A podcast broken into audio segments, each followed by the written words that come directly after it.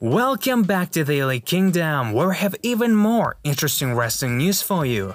Like Kenny Omega considers retirement, and Aleister Black, now Tommy End, is already set to join AEW. Everything about this and more in today's news video.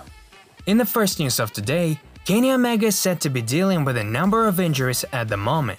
According to Dave Meltzer in the Wrestling Observer newsletter, Kenny Omega is hurting pretty bad between slicing up his hand and needing 7 stitches after the 4th belt shot given to Pac at Double or Nothing in the 3-way title match, along with a deep bone bruise near his tailbone and a normal wear and tear on his knee and an athletic hernia.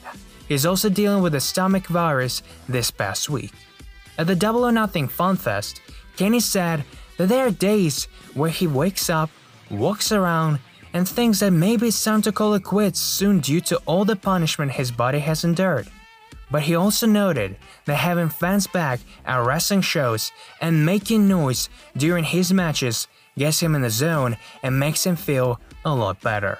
In my opinion, Kenny Omega, after losing all his bouts, should focus on himself, and I think it's including taking some time off from professional wrestling completely or just focusing on behind the scenes role. I think it's going to be more beneficial for Kenny Omega and it's going to be beneficial for AEW long term. In another news, even though anything can change from now till then, but the strong belief by many in the community, including Dave Meltzer, is that Tommy End will be signing with AEW once his 90-day non-compete clause expires on August 31st. It was reported recently that there are people in WWE pushing officials to bring Tommy End back to the company. But it's unclear if the management have any real interest in re-signing the former Aleister Black. During an interview with Renee Paquette on her oral session, Tommy End listed a bunch of people that he's interested in wrestling, including Kenny Omega, Jon Moxley, Sami Callihan, Jungle Boy, Moose, and some others.